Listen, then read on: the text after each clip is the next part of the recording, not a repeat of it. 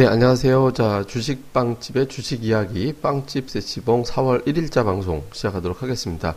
아, 시장이 또 밀려 내려가는 그런 모습이 나타났습니다. 근데 뭐, 거래소 대형주 쪽으로 이제 많이 밀렸다라고 봐야 되고, 그 외에 뭐 딱히 어떤 재료가 나오는 거는 이제 없는 것 같습니다. 일단 뭐, 시장이 하락했을 때 이제 뚜렷하게 어떤 재료로 부각된 건 없었고요. 다만, 이제 중국 증시가 좀 하락을 했는데 중국의 신용등급 전망치를 S&P에서 좀 부정적으로 냈다라는 점들, 그 다음에 이제 국제유가가 시간에서 37달러대로 이제 밀려 내려가면서 신흥시장하고 이제 국제유가하고 약간 연동되는 뭐 그런 특성이 좀 있잖아요. 그러니까 신흥시장이 원자재를 팔아서 그 원자재를 판 돈을 바탕으로 경제가 돌아가는 이제 그런 구조인데, 어, 원자재 가격이 내려간다 이러면 이제 신흥시장 경기가 그만큼 안 좋다 이렇게 이제 해석되는 측면이 좀 있죠. 그러니까 이 부분이 좀 부담스럽게 작용을 했고, 다음에 또 근본적으로는 제가 이제 뭐 아침이나 어제 방송에서 말씀드렸던 내용인데 환율에 대한 어떤 변수들. 그러니까 제가 어저께 외국인들이 매도가 좀 나온 게 환율이 단기적으로 외국인들이 좀 바닥으로 보는 거일 수도 있다라는 설명을 드렸었죠. 그러니까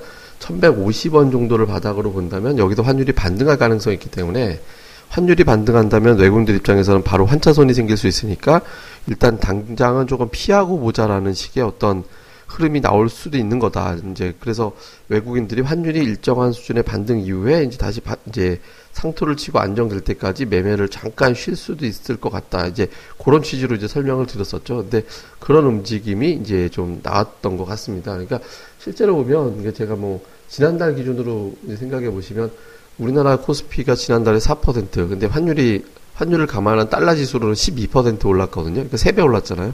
그러니까 외국인들 입장에서는 우리나라 우리가 인식하는 종목의 상승률 곱하기 3배를 지난달에 수익을 낸 겁니다. 그러니까 그게 이제 환차익 때문에 그렇게 된 거죠. 그러니까 이 부분이 환율이 다시 올라가는 형태가 되면 반대로 국내 투자자들의 수익이 내도 외국인들은 수익 폭이 적거나 아니면 손실이 날 수도 있고 하락해 버리면 손실 폭이 환율 때문에 더 커지는 형태가 될 수 있잖아요. 그러니까 환율이 단기적으로 좀 바닥을 친 단기적으로 바닥이다. 여기서 이제 더 올라갈 오히려 올라갈 가능성이 높다 이런 국면에서 외국인들은 이제 매매를 빼게 되는 그런 모습이 좀 나오게 되거든요. 그래서 이런 것들이 일부 작용을 했을 겁니다. 물론 이 환율을 작용하는 재료가 뭔지는 모르죠.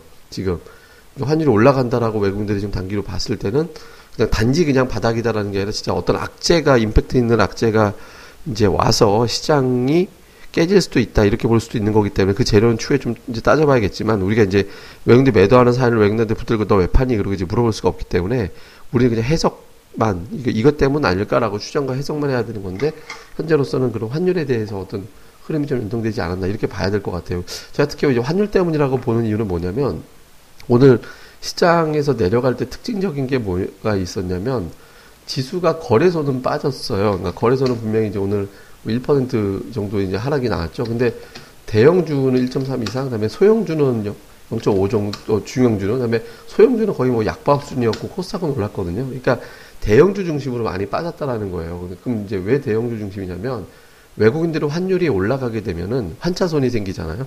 그러니까 환차손 생기는 거를 환, 선물 매도로 했지 또는 환율이 올라가는 장세에 대한 베팅을 해버리거든요.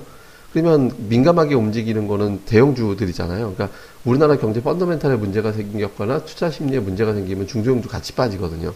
근데 그게 아니라 어, 대형주 중심으로만 어떤 매매가 이렇게 됐다라는 것은 아마도 이제 약간 그런 쪽에 어떤 걱정이 훨씬 더 많은 게 아닌가 이렇게 이제 추정이 되는 거죠. 그래서 현재로는 그냥 환율만 좀 안정되면 외국인들의 매도는 금방 멈출 거다. 어떻게 보면 당연한 얘기인데 그렇게 될 가능성이 높다고. 환율이 이제 언제 안정될 거냐?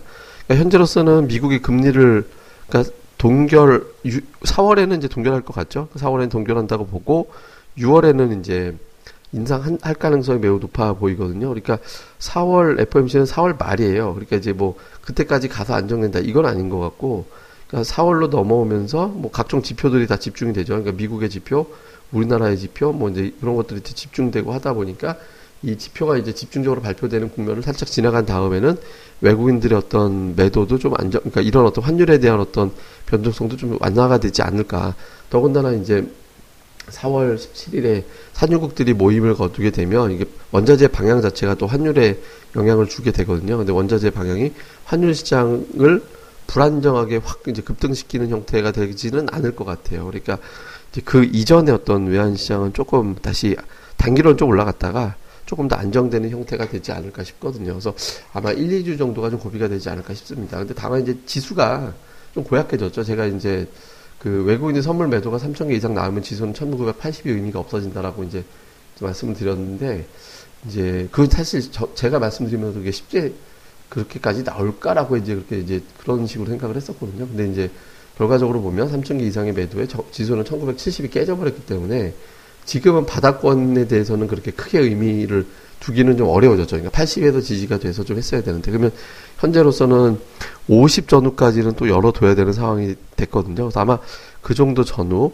그 정도 전후에서 이제 환율의 어떤 변동도 조금 부드러워지고 다음에 이제 뭐 외국인들이 오늘 보면 선물을 무식하게 많이 판 건 아니거든요. 그러니까 뭐 이게 뭐 무슨 기준은 5천 계약 이상 넘어갔느냐 정도인데 뭐 5천 계약 이상 이제 매도 나오지도 않았고 그다음에 신규 매도가 그렇게 많지 않았어요. 그러니까 그 매도가 무섭게 나올 때는 기존 매도 매수 청산에 신규 매도가 오러져 가지고 막 5천, 7천 만 이렇게 나갈 때는 완전히 하방이다 이렇게 봐야 되는데 그 정도로 나오진 않았거든요. 그래서 굉장히 큰 하락이나 아니면 추세적인 하락이 나오지는 않을 것 같다. 이렇게 이제 판단을 합니다. 그래서 조금 심란하시더라도 좀, 에이, 뭐, 시장 좋다 말하는데 이렇게 심란하더라도 지금 뭐 차분하게 조금 기다려보는 게 좋지 않을까. 그리고 오히려 제가 이제 뭐 주도주라고 말씀드렸던 종목들이 금요일 중시에서 거래소 같은 경우 좀 많이 빠졌거든요. 뭐 코스닥은 뭐 제약주 많이 올라갔죠. 제가 제약, 전기차, OLED 뭐 이런 거 말씀드렸습니다만은 코스닥 전별 문제가 없는데 이제 거래소의 주도주, 그러니까 IT, 화학, 건설, 증권, 공교롭게도 이런 종목들이 좀 낙폭이 좀 컸거든요. 오히려 1980 정도 밑에서는 기회 아닌 기회로도 볼 수 있으니까 해당되는 종목군들 좀 오히려 뭐 매수 기회로 좀 삼아 보는 것도 좋지 않을까. 그리고 보유하고 있다라면 좀 기다려 보는 것도 좋지 않을까 싶습니다. 그래서 뭐 지금은 조금 답답하더라도 그냥 기다려 보면서 뭐 좀 다음 주 정도 중반 넘어가면 뭐 외국인들이 글쎄 만약 하나 이제 이런 경우는 매도가 이어질 수 있습니다. 그러니까 이게 진짜 어저께 제가 이런 루머가 있었지만 사실과 사실상 관련된 내용이 확인된 건 없다라고 말씀드렸던 게 이게 중국이죠. 그러니까 중국이 MSCI 지수에 편입이 된다라고 단정하는 운용사들이 선제적으로 물량을 빼는데 그 물량이 대략적으로 한 2, 조한 6천억 정도? 2조 원대 정도의 매도가 나올 수 있다라는 식의 어떤 어저께 이제 그런 게 나돌았었거든요. 그러니까 실제로 그게 현실이 된다라고 하면은 2조 원 정도 매도가 나오거나 또 그 정도 매도 나올 때까지 매수가 가, 자, 가동이 안 되는 형태가 만들어질 수도 있잖아요. 그러니까 그런 경우가 이제 생길 수도 있기 때문에 조금 시장이 조심스럽게 움직일 수 있는 상황이 되는 거죠. 그러니까 그거는 아마 이제 아직까지 그렇다라고 확인되거나 그런 얘기가 구체적으로 뭐 보도가 되고 아니면 그걸 공식적으로 이제 나온 어떤 루트는 전혀 없기 때문에 아직까지 그냥 루머로 보입니다만은 매도가 이런 식으로 이어진다면 그쪽 관련된 매물로도 의심할 수 있고 그 2조 원이 나온다면 지수는 지금 현재 기관들이 매수해 주지 않기 때문에 1900포인트 초반까지도 갔다 올 수도 있는 상황이 생길 수 있거든요. 그래서 이런 것들은 이제 다음 주 조금 더 봐야 확인이 될 것 같습니다. 근데 현재로는 그거는 아닌 것 같다라고 보고 그냥 너무 이제 뭐 좀 초조하고 걱정할 필요보다는 조금 기다려보는 것이 좋겠다. 뭐 그냥 약간의 어떤 시장의 노이즈를 좀 참아보는 게 어떨까 이렇게 생각을 합니다. 그래서 조금 더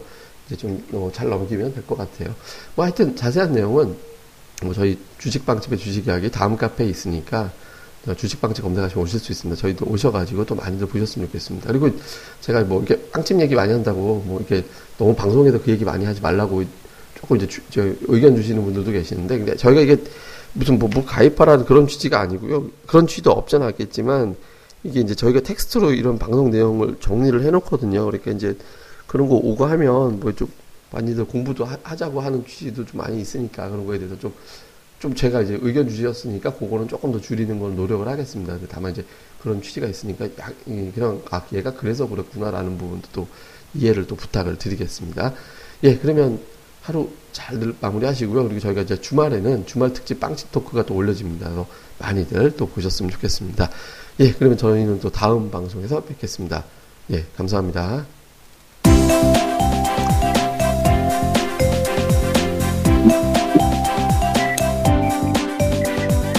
아, 안녕하세요. 주식방집 운영자 불사조입니다.